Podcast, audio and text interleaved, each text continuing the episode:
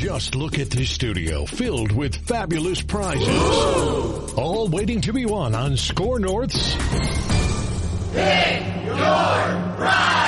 Behind door number one is a $10,000 gift card to Chanhassen Dinner Theaters for shows, concerts, food, and beverage. Door number two has $10,000 in home improvements for your kitchen, bathroom, windows, and more from Minnesota Rusco and Companies. And behind door number three, LASIK eye procedure from Dr. Lobanoff at Ovo LASIK and Lens. And a fantastic vacation. No surprise zoinks. What you want, you pick. 14 prizes in all, each valued at $10,000. Sign up for SKOR North's Pick Your Prize. You can register daily through the SKOR North app or go to skornorth.com keyword prize. Sweepstakes begins March 18th. Special thanks to our prize partners. TCL is a proud sponsor of the 1500 ESPN studios. TCL, America's fastest growing TV brand. Minnesota Vikings, the NFL, football. Yeah, football. Welcome to Purple Podcast.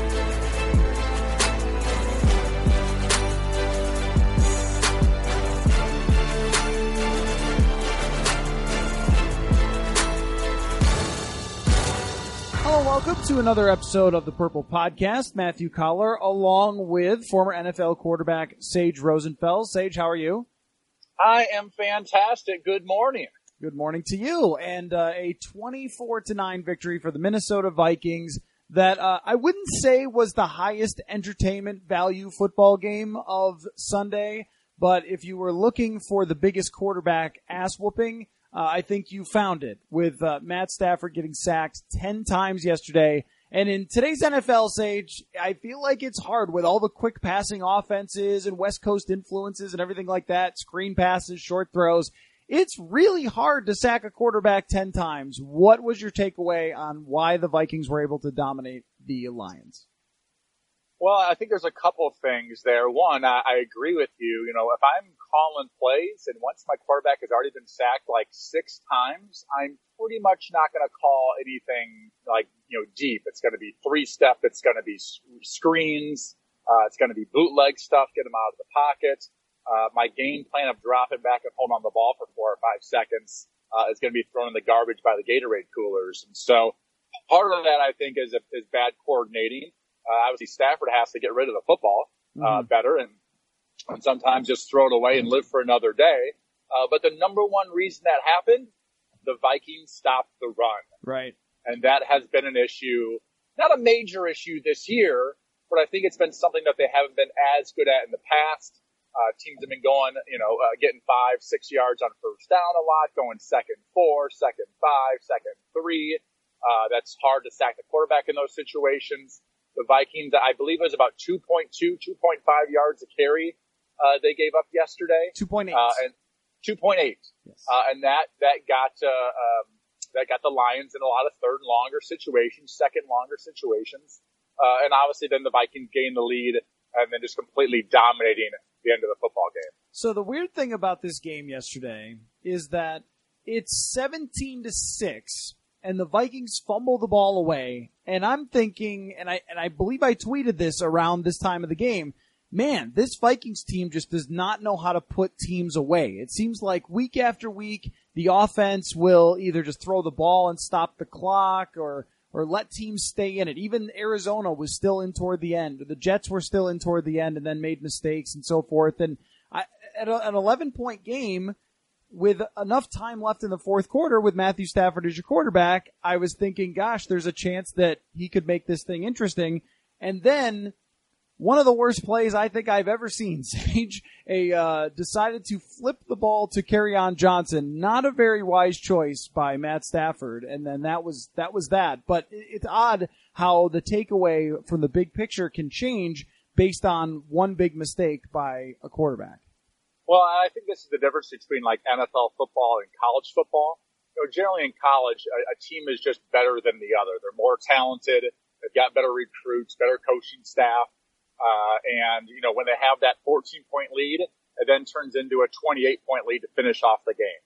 The NFL doesn't really happen that way. Mm-hmm. You know, mm-hmm. as teams do get that two score lead, Uh, they do usually play a little more conservatively, uh, take fewer chances. You really don't want to have uh, your foot uh, on the gas pedal all the way down because that's when turnovers generally happen when you're overly aggressive.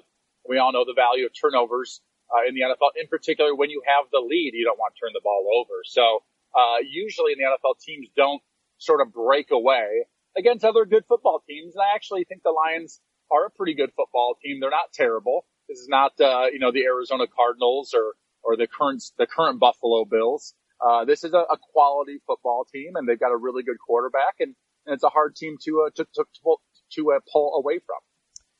What's interesting about the Lions, when we were previewing this game last week, we were talking about how this team would have the potential to just sort of give up because of their coach, or not necessarily players stop playing, but more of just stop playing together or not believe in what their coach is selling. I saw a lot of that yesterday. I mean, there were a lot of mistakes by the Lions that a team of their talent level, I feel like shouldn't have made. I mean, they, if you look ro- over the roster, you could make a case that this should be like a 10 and 6 type of team. And they just, they just didn't play like that. Not just failing to protect the quarterback, but like they took penalties and the silly fumble and things like that. It just was one of the most sloppy games I can remember by a Vikings opponent with that much talent. I think the issue is, uh, you know, with the Lions is, and if I could sort of put money down on a team that's probably going to sort of fall off here the, the second half of the season, mm-hmm. uh, the Lions would be that team, uh, definitely in the NFC North. Uh, what, what, I think when they traded Golden Tate for a third round draft pick, Golden Tate's on the last year of his contract, which as you know, and he'll get a, and he'll get a big, uh, a contract next year by some team. What would have happened to the Detroit Lions after that? They would have got a compensatory pick. Right. They would have gotten a compensation, possibly a third rounder as high, you know, as high as a third rounder, maybe a fourth rounder, depending on the value of that contract. So basically they gave him up for nothing and teams have only so many really good football players. Mm-hmm. And I really believe Golden Tate is a phenomenal football player. Actually, I think he's sort of underrated. Yeah. And they got rid of him.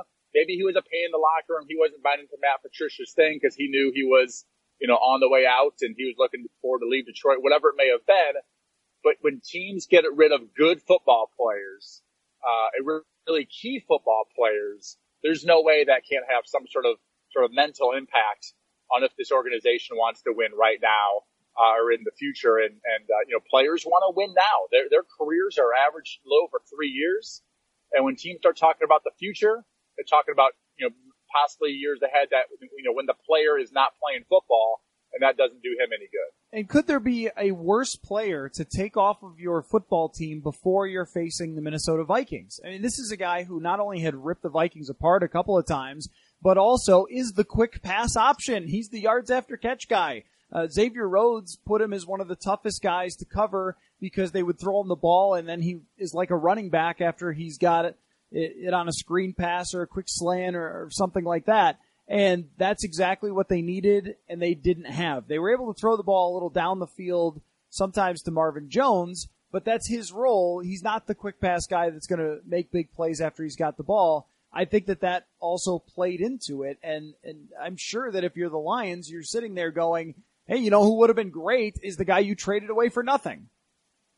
You know who would have been great to throw those wide receiver screens uh, that I was talking about earlier to mm-hmm. not get the 10 sacks? Golden Tate. Yes. He would have been that guy. He would have, right. he, he, I mean, he really is almost like a running back in the open field. He, he in some ways reminds me of like a Percy Harvin without the extreme speed. And also he has the, but he also has the availability, which Percy rarely did. So mm-hmm. he is very good after the catch. He runs like a running back. Uh, he spins, he jukes, uh, he can sort of run over people. He's got great hands. A, a, a lot of good wide receivers, and particularly the guys like him, slot guys or guys that can play all over, they can get open versus press coverage. They can get open in the quick game, you know, slants and quick outs versus man-to-man coverage. He gets separation. Uh, he's that guy. They didn't have him yesterday. And, uh, that's probably one of the main reasons they had 10 sacks in such a bad offensive game. Okay, let's talk about the Vikings defense for a second here. Uh, I've got a blazing hot take for you, Sage. Um, I know you're driving, so you might have to pull over for this one. Uh, Everson Griffen makes this defense a hell of a lot better. Yeah, I think he does. I mean, listen, two defensive ends is like having two good wide receivers, right? I mean, mm-hmm. and this is no offense to the defense, defensive ends, but you know, Everson's a very good player. Uh, and he, you know, when he's out, there's also just less depth on the team. And the guy that was number two has to step up to number one, and now you know, the three up to the two, and those types of things. And so, yeah, we saw it yesterday with uh, Stefon Diggs out and how that affected Adam Thielen. Uh, now we, you know, now we get to see uh, uh, um, Everson back, and Danielle Hunter is, uh, you know, sort of just uh, uh, was was brought to another level. I mean, he's mm-hmm. having a really good year. He had what three and a half sacks yesterday, yeah. and so uh, Everson Griffen's helped this defense. He's important to this defense. Uh, I don't know if you saw that post game interview with Stacey Dales after the game.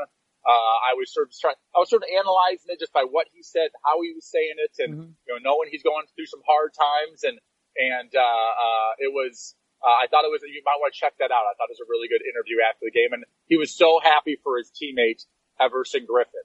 Uh, I'm sorry, Danielle Hunter. He's so happy for me. He grabbed him and Danielle came over and got him into the interview. Uh, and you could tell, you know, Everson makes his defense better and, and the, the defense also, they love having Everson back. Well, that's the thing is, I, I felt like when they were missing him, that there was a heartbeat that was missing too of the defense.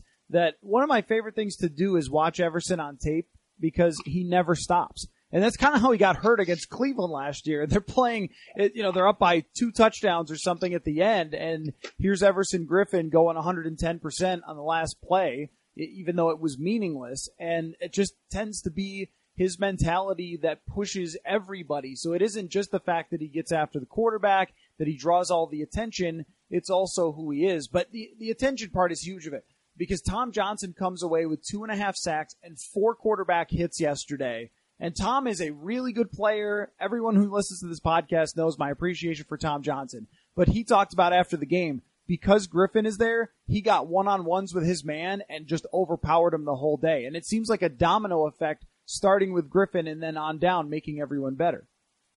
Well, that's the thing is when you have a really good pass, excuse me, pass rusher uh, you know, on the quarterback's left side. All right, that just change that changes a lot of things. Right, a lot of times teams will slide, which means they'll have the guard maybe use a hand to help with the center, but other than that, his eyes are are really helping out that left tackle for some sort of inside move uh, to be an inside presence. You got to put a running back over there, sometimes the chip or a tight end, uh, and and when that happens, all that attention goes to one person. Uh, it may shut down that spot. It's sort of like a sort of like a dam you, know, you might, you know, plug water somewhere in one spot, but uh, holes are going to open up somewhere else. And, and that's what happens in these situations. You know, a lot of times those running backs are going through the line of scrimmage, through the interior of the line of scrimmage, check downs over the football, uh, and they can chip on the inside guys, the three technique and the nose tackle. When you have to chip on the defensive end, uh, that makes those inside guys all one-on-one blocks. Yeah, and uh, then of course it makes the blitz game even more dangerous for the Vikings, and it, and it was already working over the last few weeks. But then we saw it didn't look to me like Zimmer was dialing up blitzes as frequently as he has over the past few weeks, especially against the rookie quarterbacks that they faced. But when they did, it got home. Mackensie Alexander comes up with another sack, and it just seems like with him back, this is the defense that we expected to see. And even if though they were missing Anderson Sendejo, Anthony Harris fills in. Even though Xavier Rhodes is a little slowed down by an ankle injury, it doesn't seem to be a big issue. I think what we're realizing here, the success of Mike Zimmer's defense is starts with these guys and then just makes everyone behind them better too. Yeah, and by the way, I think what, what you said about the blitzing, um, they didn't need a blitz as much probably because of, you know, of the reason another, another added advantage of having Everson back and mm-hmm. those types of things. But I think we should probably sort of put this in the bank uh, and think about this in the future. They played those rookie quarterbacks.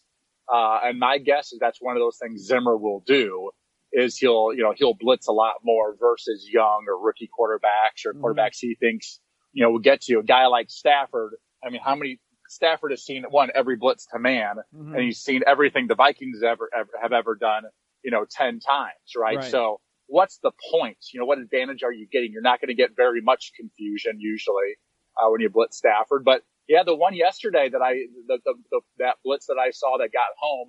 Um, was it Mackensie Alexander? I think got him. Was. That yep. actually that actually surprised me. I think Stafford just missed that one, mm-hmm. but actually surprised me, or maybe an offensive lineman simply uh, you know, was in the wrong type of protection or something. But, you know, usually they don't get home versus him, uh, just straight free guys. And, and, uh, the Vikings got one or two home yesterday. So let me switch over to the offensive side of the ball. The same way Everson Griffen impacts the defense as a domino effect, I think it's the same thing for Dalvin Cook, not only because he can break a 70 yard run, but also because of what he can bring in the screen game. He didn't break a big uh, run after catch in the screen game, but they showed it a few times. And you know that if they keep doing that from what we saw last year with Jerick McKinnon and then before that when Cook was in, that he can break those. And now that's another layer to their offense. So not only are teams terrified of him being a, a great running back, but also what he can do in the passing game.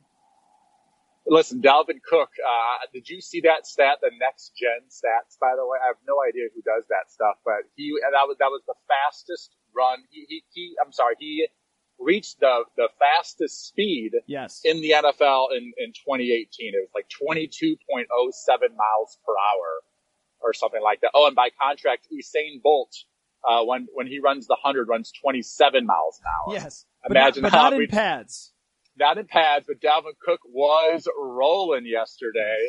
Uh, and to think that somebody's going to go five miles an hour faster than that is incredible. he is a Porsche. That's what that guy is. He is a home run hitter. Now he's also a strong back and he likes, I think he likes to run between the tackles. Mm-hmm. You know, he's not just an edge guy. I think he likes to run sort of north and south. He doesn't have like that sort of Kareem Hunt lateral agility movement. He is a sort of straight ahead, uh, if the hole is there, I'm going to hit it. Home run hitter. Uh, and my, my hope and concern, uh, is that I know he's a Porsche, but Porsches break down fairly easily. Mm. Uh, he, he needs to be more of a mix of a Porsche and a Jeep, whatever that might be, because you like to have those guys like Latavius Murray, uh, who's more of the Jeep who just rarely get hurt. They're consistent. They can take a pounding. Uh, you know, your best ability is your availability and, and, you know, hopefully Dalvin Cook is available the rest of the season. That run was uh, uh, unbelievable. He just hit that hole and the safety took a half a step of a wrong angle and, and that was the wrong decision and he blew right past him. Uh, Dalvin after the game was stunned to find out that he had run the fastest. He said faster than Tyreek Hill and yep, faster than Tyreek Hill. That is incredible. And it also tells you a little bit about the 40, doesn't it? I mean, Dalvin's 40 is good, but it's like a 4-5 or something. It's not a 4-2. He's not a Trung Canidate. Remember him? You ever play with him? Yeah, I did not, but I remember the name Sean Cat. I believe a running back from Arizona. He was, uh, I believe. The only reason Arizona, I, Arizona State, maybe. The reason I remember him is because he was 99 speed on Madden 03. So everyone wanted to play with Trung Canidate all You time. played a lot of video games growing up, by the way. The video games and Simpsons you bring up on this podcast a lot. So uh, we didn't have cable when I was growing up. My parents didn't have cable. So I did three things. I watched the Simpsons that were on from six to seven on like your local Fox channel, and I played a lot of guitar and I played a lot of video games because I just I didn't so have your parents, ESPN. Your parents were actually like super ahead of their time. They were cord cutters Yes. before cord cutting was cool. I like it. Well, they, yeah, they didn't even get the cord. They were so far ahead of their time. Um, so- but, but yes, I ended up playing a lot of uh, Madden growing up. But uh, anyway, so it, it just kind of tells you that what a guy runs in shorts in the at the combine doesn't necessarily compare to his play speed. That and they don't get the opportunity because they're not really good football players and they, they can't really use that speed. You know, I mean, you have to, you know, have an ability to, to, to, playing the game of football is much different than the whole shorts thing at the combine.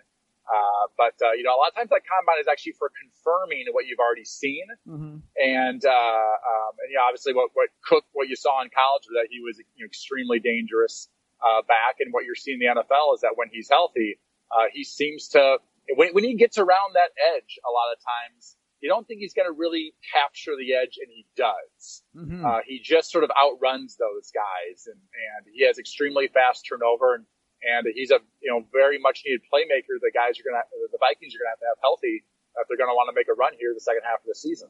So you know how uh, we have the journeyman quarterback of the week on Wednesdays, and we've got our sort of little uh, intro guy. I think we're going to need one for Sage breaks down Kirk Cousins' interception or fumble. Like, Did And- you? and now- oh, I- I- you go, well, do you want to break down the interception? yes, definitely. Break down the interception. What do you think? Um, I'm guessing we talked about it yesterday, um, and I definitely wrote about it last week in my athletic article. The, the problem with Kirk is um, other teams make mistakes more often than not that then causes him to make another mistake. And that's what seems to happen. You know, the left tackle gets beat. So yes, Kirk, it's not his fault, but also like he shouldn't fumble the ball. Mm-hmm. Right. Um, right. Uh, Stefon Diggs breaks off his route. Yes, but somehow that play doesn't happen to, to uh, Aaron Rodgers and it goes pick six the other way. Right. It's like bad luck seems to find him sometimes when he's trying to maybe overcompensate for someone else's miscue. Yesterday, there's pressure in his face. Uh, I believe it was on a, on a, on a naked bootleg. Yep. Uh, Kerry, Kerry Collins, or not Kerry Collins, Cris Collinsworth's favorite phrase, the naked bootleg. uh, and, uh, he tries to make a, you know, he got held, he got stopped in the pocket. He couldn't get out there on your free roll and have time to throw. He had to get rid of it. He wasn't in a ton of pressure to like get rid of it now, so he had a little bit more time. Rather than you know, throwing the ball out of bounds or throwing the ball in the flat or, or whatever, he decided to still uh, uh, try to make that throw to the corner route, which is a long throw on a bootleg, and to, to make that throw when you had to stop in the pocket and, st- and, and set up a little bit because you have pressure, you can't get as much on it, you can't see everything, and you have to make a split second decision. He made a split split second decision uh, because of the pressure, and uh, and it cost him. It was it was an easy interception for the uh, Detroit Lions and and once again, you know, I'm watching Brady and Rodgers go at it last night, and there are many times where those guys just throw the ball out of bounds. Where all the time, there's there's, the time. there's nothing there, and like, whoops, okay, something got blown up. We're just gonna wing it out of bounds. Even Stafford did it a couple of times, and he's known as being fairly reckless. and he's do not do not make a bad play worse. Right. All right. That's just football plays for the most part are won because of uh, uh, are because of execution. That's why you practice all that stuff. That's why you're throwing you know routes in the 90 degree weather in the summertime, routes on air to your wide receiver, so there's perfect timing. Mm-hmm. It's all about execution. When when that that main execution breaks down, what you know, be it defensively or the O line breaks down or whatever it is, all right, two things can happen, either good or bad. And good plays can happen, but more often not bad plays happen. Or else you wouldn't, again, work on all the execution all the time. You can't always be Michael Jordan and catch the ball in the corner and fade away right. and somehow make a miraculous three pointer.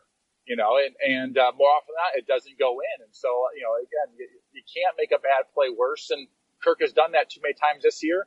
And my guess, this is what, you know, that those, those Washington rumblings were, mm-hmm. uh, before he came to the Vikings. They're like, ah, we're sort of happy to get rid of him. He puts up great numbers. Does a lot of really good things, by the way. And I'm not trying to hurt on Kirk Cousins. He's a real, I think he's a really good quarterback. But in those situations where things are starting to steamroll negatively, sometimes he does uh, compound those. So yesterday didn't have Stefon Diggs, and he doesn't even reach 175 yards passing. They didn't need to to win that game. It was kind of like the same version of uh, New Orleans throwing for 120 yards. Like, well, you can't really brag about holding him to 120 yards when they were up 30 to 13 at one point. Same goes for the Vikings. You'd actually prefer Kirk Cousins not have to throw for 300 yards to win the game. Uh, but without Diggs, it was pretty clear that uh, the Lions were able to focus on Adam Thielen, and for the large part, aside from one throw into the end zone, took him away only 22 yards. What did you think of the way that the Vikings adapted their game plan to what the Lions were going to do? So this is exactly uh, on the on the flip side why I think Kirk Cousins is so effective. I mean, early in that ball game, you know, he completed those passes to Beebe on third downs right off the bat. I promise you, Cousins was thinking going to the game, they're going to do something and double team Adam Thielen. I'm going to have this Beebe kid who nobody knows anything about. Mm-hmm. They're going to put their fourth corner on him, and I like that matchup. Mm-hmm. He's been throwing to him all year uh, as well. Obviously, he's comfortable with him those little guys, they can get separation. I mean, he's, he's sort of a small, you know, Julian Edelman, Wes Welker, you know, type of guy. He's, he doesn't have the breakaway, you know, speed. He's not really an outside guy. He's a complete slot guy and third downs. Those slot guys are so valuable. They're getting the weakest corner, uh, on the defense and, and Cousins knew that. That's where he's, he has that sort of veteran knowledge uh, of a smart, savvy player who understands I'm not going to force the ball to, to Adam Thielen uh, I'm going to take this matchup to, to Beebe, and, and he exposed that right off the bat. Uh, I've got a couple of um, questions for you that are off just the Vikings, but I, I think are are kind of interesting. So, do you, but but before before I do that, do you have another thought on this game? I mean, it wasn't really one where we can make major big statements aside from saying they really pummeled the Lions. Lions made more mistakes. Lions couldn't block them, and now we go to the bye week. So, did you have any other takeaways that you were thinking while watching it? If I uh, could send John DeFilippo uh, a text message or a voicemail or an email fax. or whatever, a, a fax, MySpace message, uh, or uh, yeah, if I could slide into his DM, LinkedIn direct message, I would say run and design more screens, mm-hmm. please, and not just the wide receiver screens where you flip it out there and the linemen are trying to get out ahead and it times out. And when they do that very well, whether it's Thielen, whether it's Diggs or whoever it might be, but run some creative running back screens, some tight end screens. I don't care if it's David Morgan in the game. You don't have to be uh, a receiving tight end to be good with tight end screens. Sometimes it's actually better to be known as more of a blocker. A defensive end runs up, runs up in the play action. The, the Vikings love the play action. So let's take advantage of that. Let's help out this pass rush let's move, you know, they run a lot of uh, nakeds to, to, um, to move the pockets or whatever, like on second down after a run. Let's do some sprint outs. Let's do some waggles. Let's do some just different stuff. Uh, but screens are huge on those things. And whether to the running back, I think Latavius Murray is, it would be a very good screen runner. Again, mm-hmm. I, I, don't, I don't think he gets, he's very savvy. He's got great feel uh, yeah, he may not break off a 60 yarder. He might, he breaks those off occasionally, mm-hmm. but he knows where to be and he's just so smart and savvy and where to time it out with his offensive lineman and how to, uh, you know, break free of the running back or, or the linebacker who might be blitzing. I, I think you got to run more screens. I think it'll help this pass rush, slow it down. You're going to get 30 to 40 uh, uh, passes in a game. All right, you don't want to have 20 of those be straight drop back. You'd like to have seven of those straight. You got screens, you got bootlegs, you got quick game, you got a little empty quick game, um, you got all types of things. Uh, let's not let's have fewer drop back passes and more screens. So I have uh, one number that proves you correct: thirty million. That's how much Jerick McKinnon made off of Pat Shurmur's screens last year. Thirty million dollar contract. There that's that's what he got from being for averaging eight point three yards uh, per attempt on those screen passes. And I, I'm entirely with you. They tried a few yesterday with Cook, but I think it's with especially Dalvin back there. It fits the offensive line too. I mean, with Brian O'Neill now starting at right tackle, you have a guy who's extremely athletic. He's great at getting out to defensive backs, and Pat Elflein, of course, is really proficient at this. I mean, it really fits the identity of your offensive line to be able to do that too which I think Pat Shurmur used brilliantly last year, and they haven't as much this year. You're right; it's been mostly those quick wide receiver screens. So listen, we we have aggressive offensive linemen. You know, we have like. Uh, uh, I don't know what you were like. Uh, these we have like grizzly bear guys. They are aggressive. These are these aren't patty cake guys who like to pass block. These guys guys like to uh, come off the football. They want to run the ball, and they like to get they like to get on those screens. There's mm-hmm. nothing worse than dropping back and have some super talented athlete try to run you over or hurt your dang back. And all you can do is really look bad for the most part and, and you know, be the embarrassment of the, the team or the, and, and the, of the, of the whole fan base when you give up a sack. All right. They want to come off the ball. They want to get out there in the edge. Uh, I, I think this, this line, they, these guys can move and I think they want to be aggressive and get out on those screens too. Mm-hmm. So let me uh, ask you about Sam Bradford because uh, on Saturday the Arizona Cardinals released Sam Bradford it's been my take, Sage, that Sam Bradford throws the best football that I've ever seen it in person. I didn't see uh, John Elway throw it in person or uh, Brett Favre. Never made it to a. You never saw Michael game. Michael Vick. Michael oh boy, Vick. yeah, okay. Oh my god, I did not see Michael Vick in person, but my goodness, amazing. Yes. But Sam Bradford, right up there with the greats in terms of the arm talent and his time between 2015 and 2016 with Philadelphia and with the Minnesota Vikings, I would argue showed the type of quarterback he could be. Nope, not Aaron Rodgers, but it, was he as good as Kirk Cousins during that time? I'd say probably yeah. And injuries just took apart this guy's career. So when you see the jokes about like, oh, he robbed the blind and all this stuff and the great finesse game of taking all this money, it just sort of like annoys me because the guy was deserving of contracts because of his talent and what he could have done. And it's not really his fault that his knee collapsed. And it's just, it's well, sort of frustrating. Let me, say, let me say a couple things. One, I disagree with you. I don't think he's as good as Kirk Cousins or never really was. Uh, let's just say that. Two, uh, I don't. He had a, a he threw a beautiful ball. All right, he had a strong arm, but it wasn't super strong. I, it wasn't as strong as Kirk Cousins is. I don't think. Uh, and Aaron Rodgers and a lot of these guys, Cam Newton. Um, but he was super accurate. He was like a seven on seven quarterback's dream. You know, if you're in a tournament, he might be one of the guys you have. He's a good decision maker. Uh, he's accurate. He's just not a great athlete uh, after all these you know surgeries and injuries. I don't know how good of an athlete he was at Oklahoma, but he was just never sort of a great athlete. He was never a playmaker. Um, he was a guy who could execute your offense, but really not do, much more after that. All right. So to, for people that get worked up about that he made so much money, he earned every dollar of that. That is supply and demand. Now, listen, if he was a bust after he was the first pick, uh, uh, and, and he sort of just sucked from there, and you could say he sort of stole a lot of money, have at it. But teams knowingly signed him to all these extensions because he was a good player. Mhm. They knew what they're getting themselves into. And after he'd have up and downs the next team, another team would give him another contract. So that is supply and demand.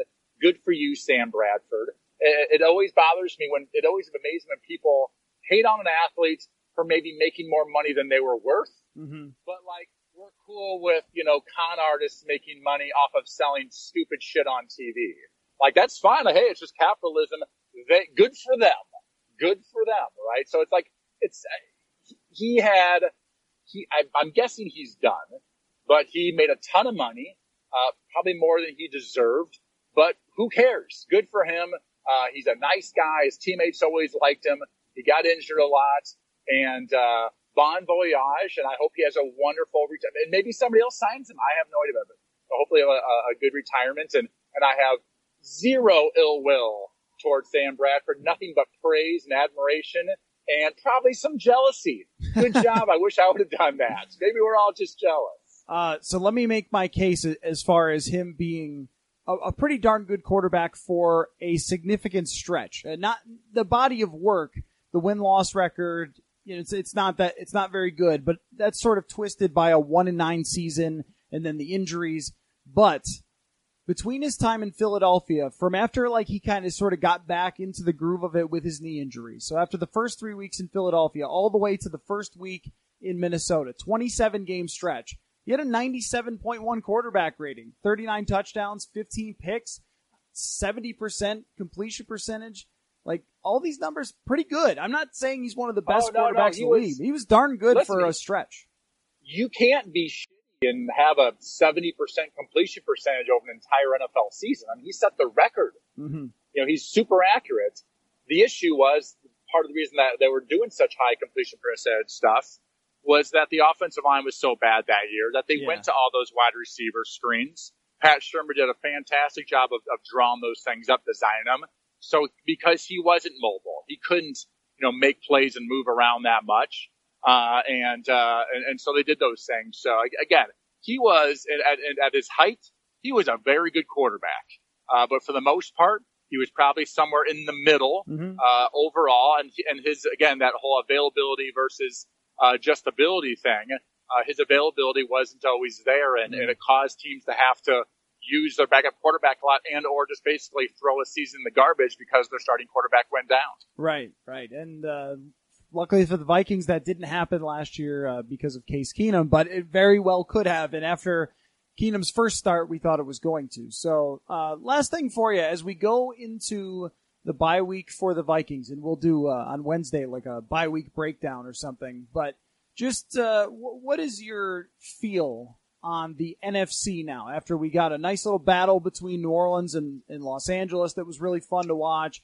You saw the Packers lose another game. They went down to New England um, last night. Washington lost their great left guard, Brandon Scherff. So that, that division looks like kind of a mess, but Carolina now looks strong and Atlanta now looks strong. So like, do you, do you feel like you're starting to get a sense of where the Vikings stand in the NFC now? Yeah, I, I think the the Vikings are, are going to be. I mean, listen, it's early. I think they will be in the playoffs, whether they win the division or even the uh, the runners up, um, and, and get the wild card. I think they're going to be right there. I think there's two elite teams. There's the Saints and the Rams. You know, do you, do you think the Saints win that game if it's played at the Coliseum in Los Angeles? Uh, I don't know. I'm thinking the Rams might win that one. I think those are two very even teams. Uh, and that, by the way, that game was a lot of fun to watch. It was. Uh, two great, Jared Goff is a very good player. Uh, and he can, and he can, uh, uh, he can really rip it and throw a ball into some tight windows. I was really impressed in that football game.